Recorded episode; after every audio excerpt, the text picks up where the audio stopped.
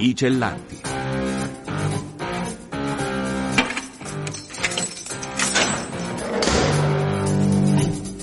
Liberi di raccontare storie dal carcere.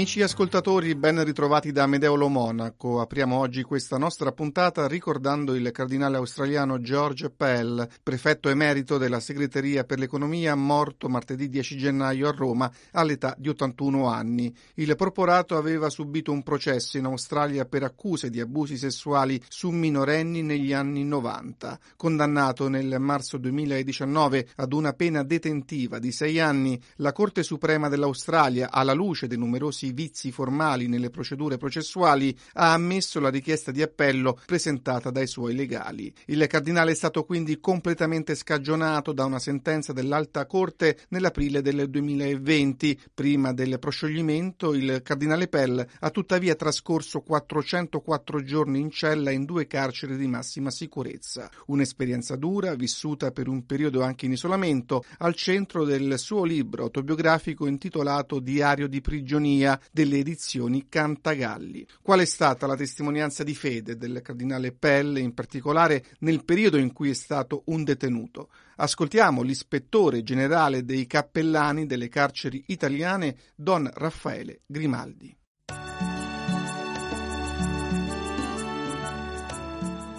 Un uomo di chiesa che ha vissuto questa amara esperienza del carcere è un qualche cosa di terribile, di terribile proprio perché un, un uomo di chiesa chiamato sempre ad amare e a non giudicare, proprio lui si è sentito non amato e giudicato. E penso che la sua testimonianza è molto grande. Il suo cammino di fede, la preghiera, il sostegno che ha avuto attraverso l'incontro con il Signore e non è mai venuto meno questa sua relazione con il Signore anche nei momenti di solitudine, trascorrendo questi 400 lunghi giorni in due carceri, questo ci ha fatto comprendere che comunque è una forza anche per coloro che in modo particolare vivono la loro prigionia o che sono innocenti o che sono accusati di reati. E ripercorriamo questo cammino doloroso, diario di prigionia e il racconto in prima persona del cardinale Pelle, incarcerato con l'accusa di abusi sessuali su minori, da cui poi è stato completamente scagionato. Dio nostro Padre, scrive il porporato in questo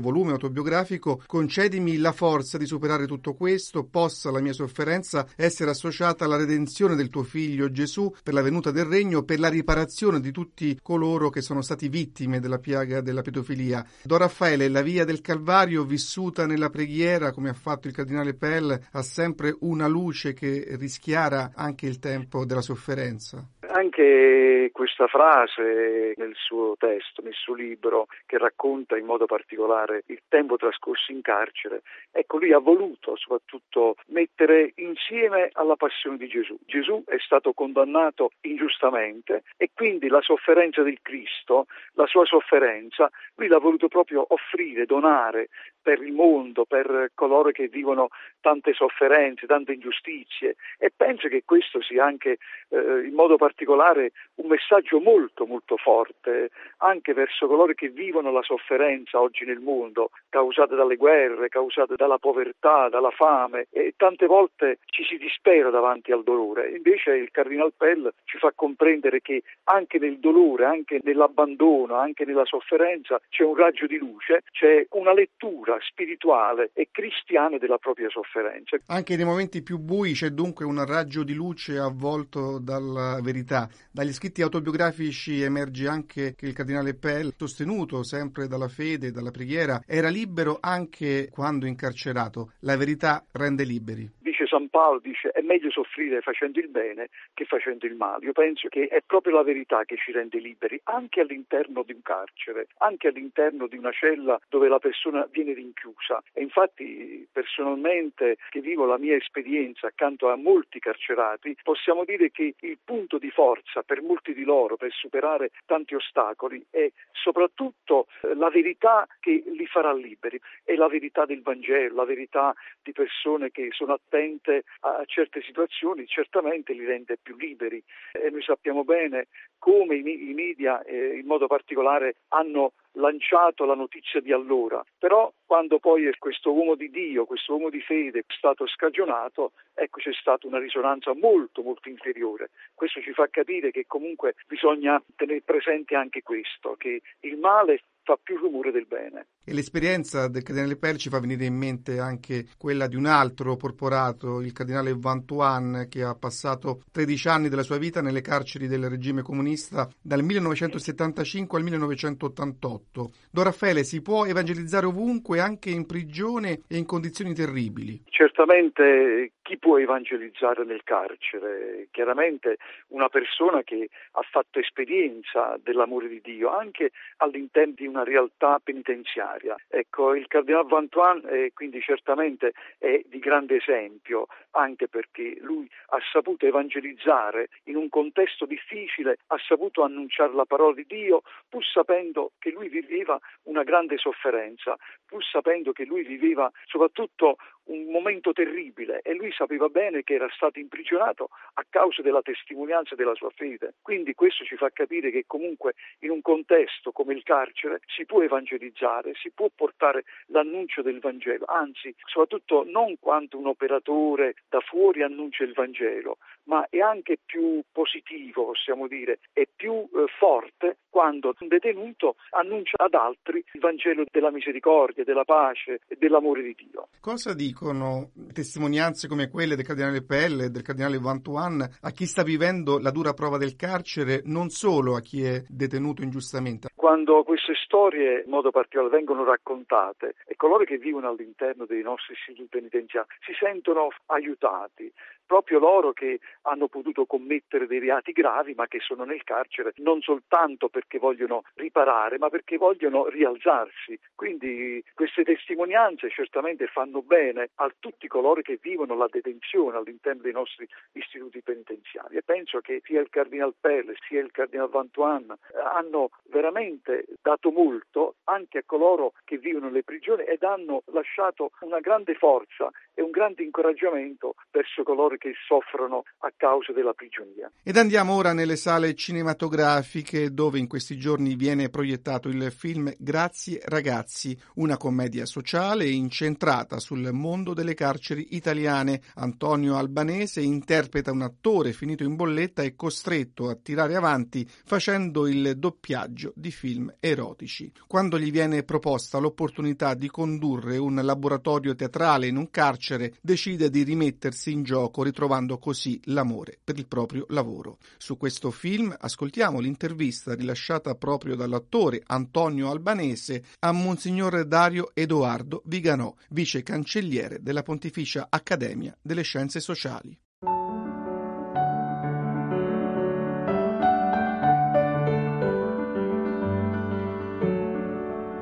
progetto nasce da una chiamata del produttore, a me personalmente Carlo degli Esposti, mi propone questa storia, la storia assolutamente vera di questo regista, diciamo, in crisi non solo professionale ma anche esistenziale e si ritrova ad affrontare con quattro detenuti, cinque in un carcere di massima sicurezza, questo incontro di grande umanità, io dico. Come per il protagonista della storia vera, anch'io, diciamo, non ho delle grandi esperienze all'interno dei carceri, anche se ho visitato dei carceri come il carcere femminile della Giudecca, come altri carceri dove sono stato invitato come ospite, eccetera, eccetera. Io ho cominciato a leggere e a medesimarmi nel personaggio e mi sentivo pieno di gioia, mi sentivo felice nell'interpretare questo personaggio perché è un personaggio che mi è molto vicino in un certo senso, cioè un personaggio che cerca la verità io quando ho visto il film eh, mi sembra un po' che ci sia anche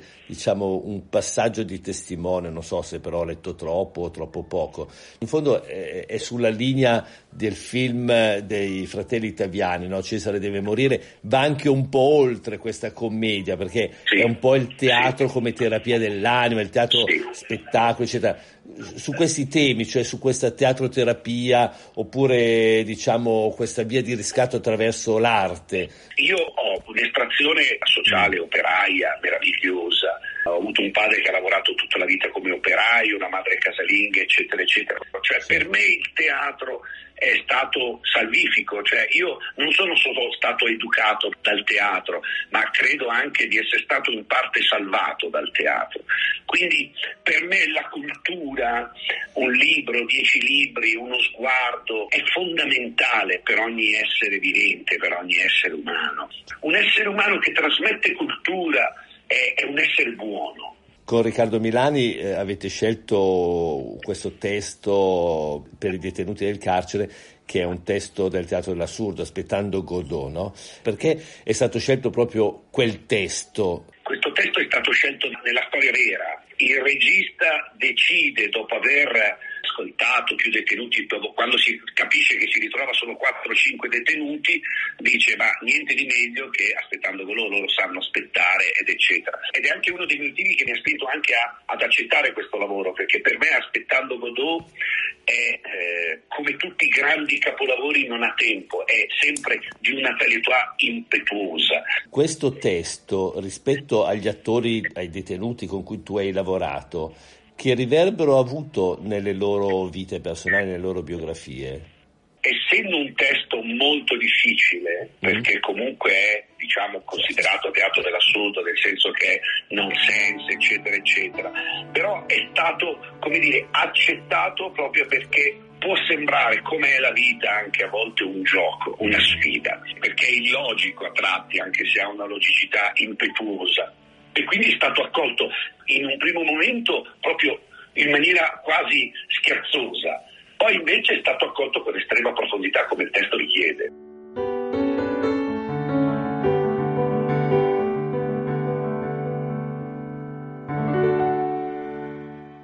Dalle sale cinematografiche passiamo alle librerie per sfogliare il volume intitolato Come in cielo, così sia in terra il carcere tra giustizia, perdono e misericordia delle edizioni Paoline che ci invita a guardare il mondo carcerario con gli occhi di padre Vittorio Trani, cappellano di Regina Celi da ormai 50 anni che risponde alle domande dei giornalisti Stefano Natoli e Agnese Pellegrini. Cosa ha convinto il sacerdote francescano conventuale arrivato a Regina Celi nel 1978 a rimanere così a lungo nel carcere romano? Ascoltiamo proprio padre Vittorio Trani.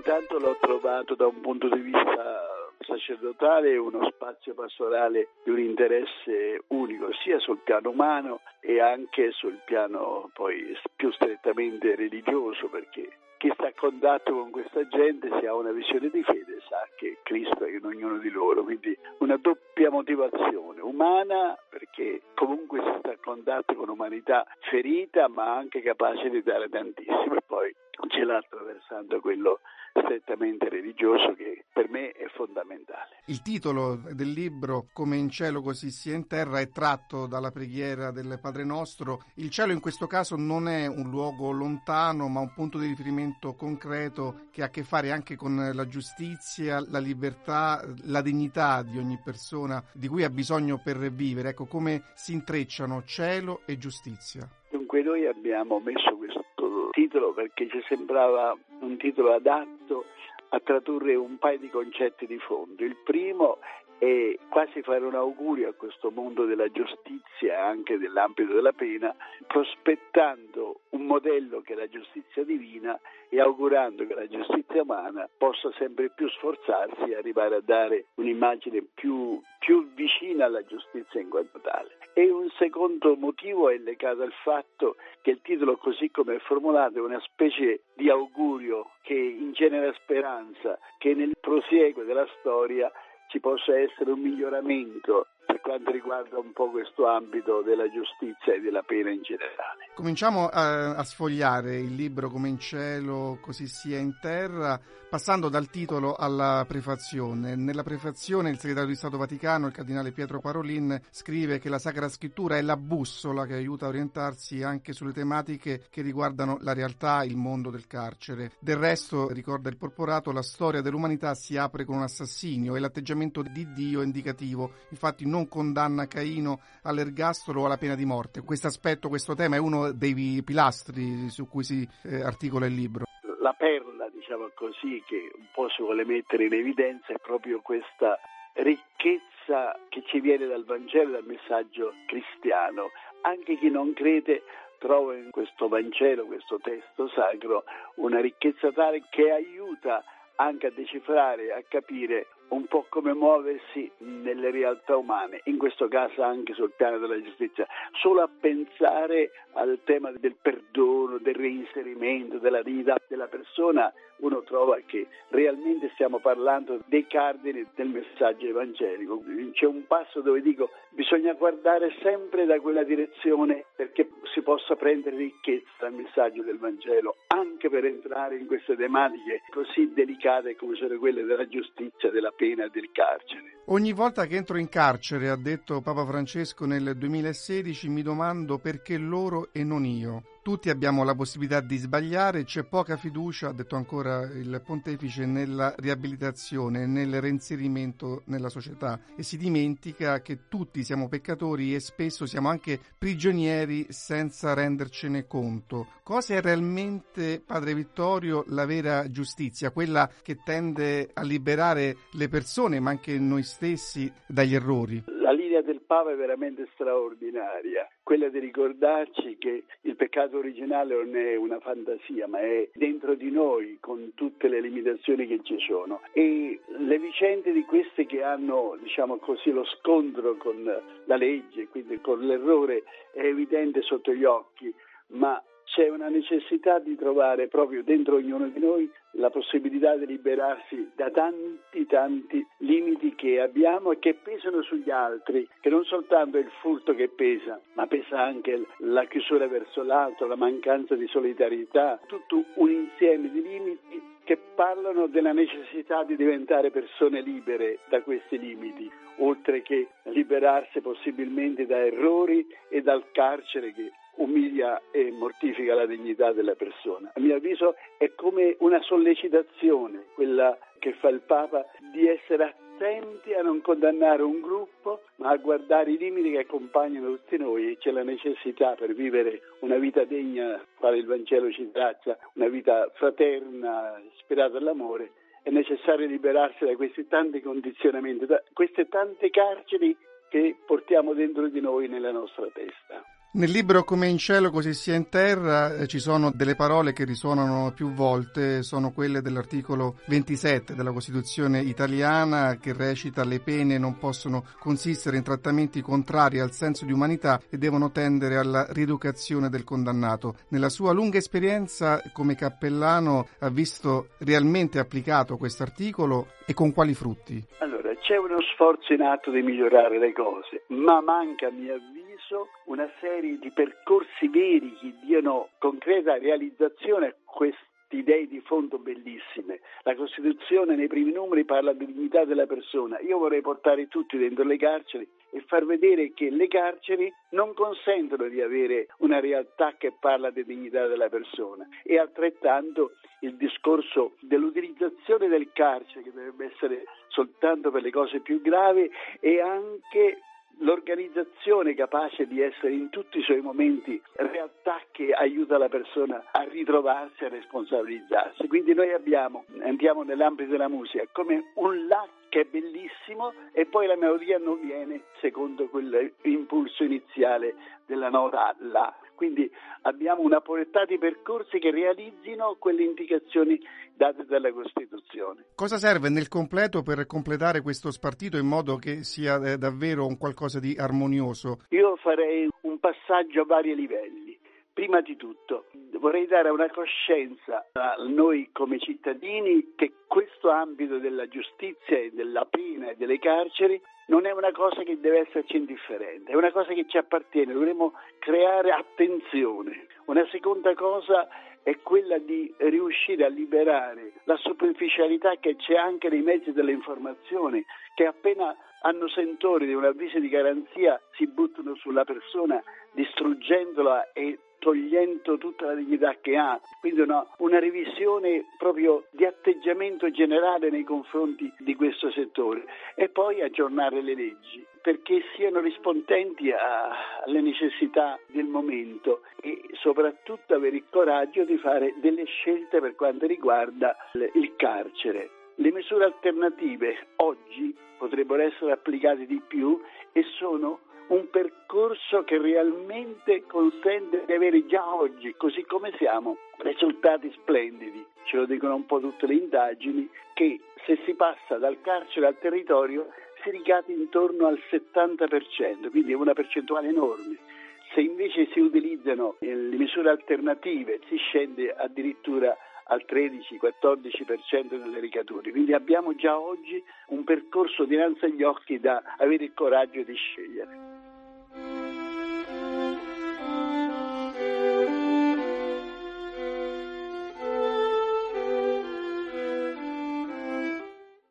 Nel giorno di Natale ha ricevuto vasta eco la notizia dell'evasione di alcuni ragazzi dal carcere di Beccaria a Milano, una notizia che stimola anche a riflettere sull'opportunità offerta dal sistema delle comunità di accoglienza per i minori. È questo un sistema complesso, presente in tutto il territorio italiano, che si pone la finalità di offrire sostegno temporaneo ai minori e alle loro famiglie di origine. L'inserimento in comunità può avvenire per le più svariate ragioni e può essere consensuale sessuale ed avere natura solo amministrativa. Al contrario, se manca il consenso dei genitori o del tutore, può dipendere da un provvedimento del Tribunale per i minorenni, ma può essere la conseguenza anche di decisioni del giudice civile o di provvedimenti amministrativi d'urgenza. Una di queste strutture che accoglie è la Collina Cagliari, guidata da Don Ettore Cannavera. Alessandro Guarasci lo ha intervistato.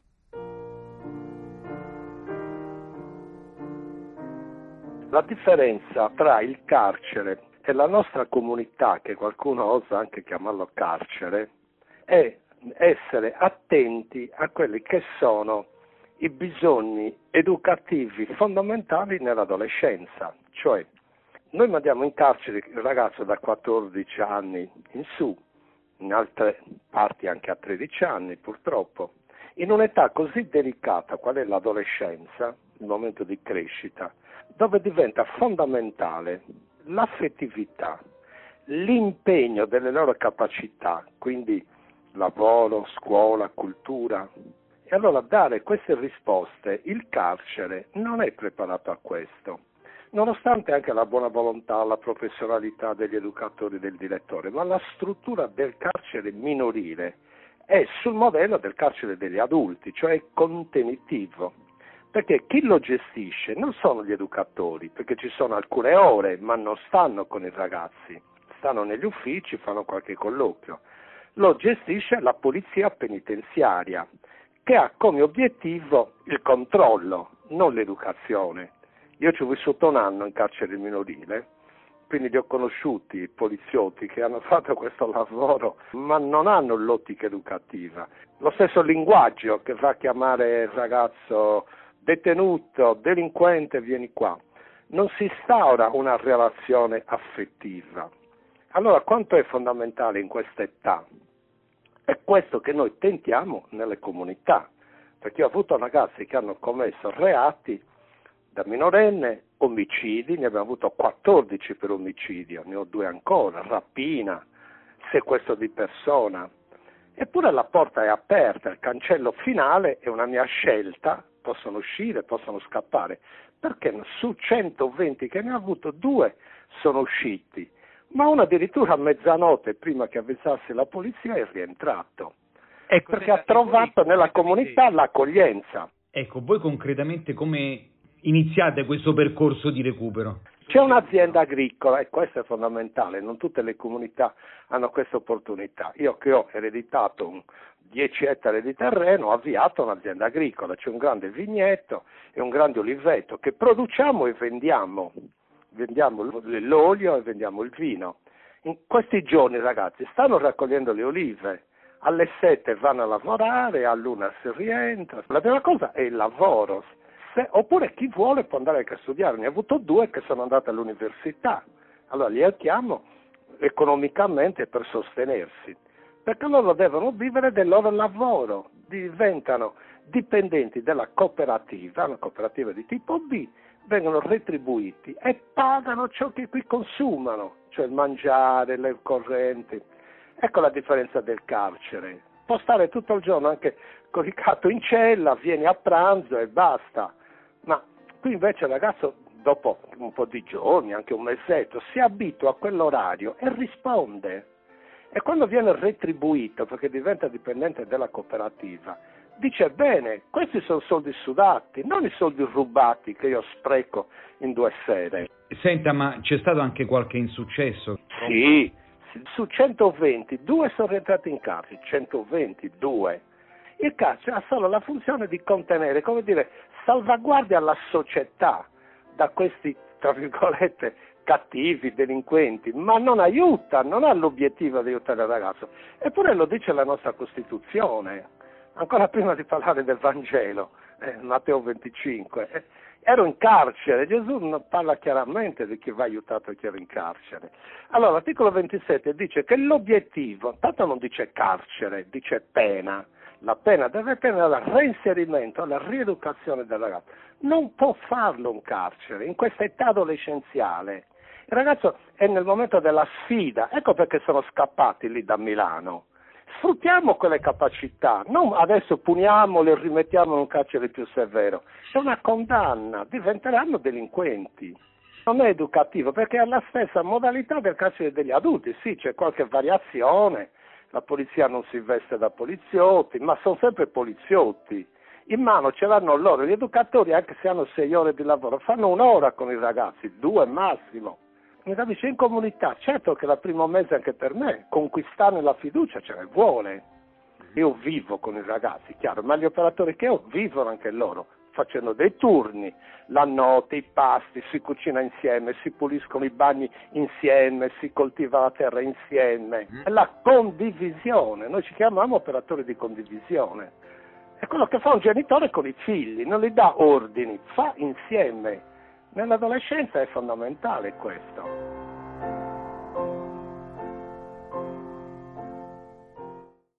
Si conclude il nostro spazio di oggi, Amedeolo Monaco vi saluta e vi ricorda che potete ascoltare questa puntata e tutte le precedenti collegandovi alla nostra pagina dei podcast su vaticannews.va oppure scaricando la nostra app sul vostro smartphone. Appuntamento alla prossima settimana per una nuova puntata dei Cellanti, liberi di raccontare storie dal carcere. I Cellanti.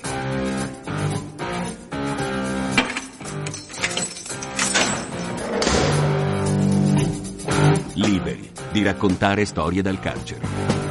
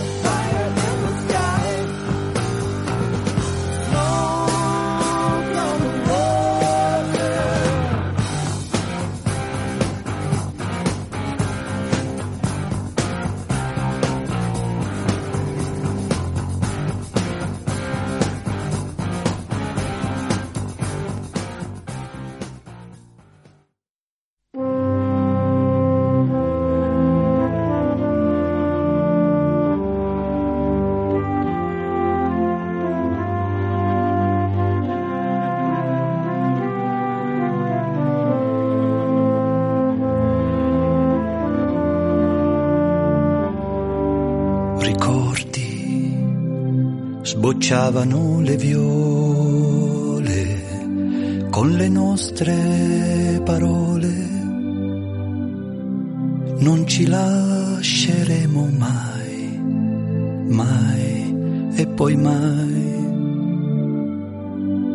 Vorrei dirti ora le stesse cose, ma come fan presto amore ad appassire le rose, così per noi.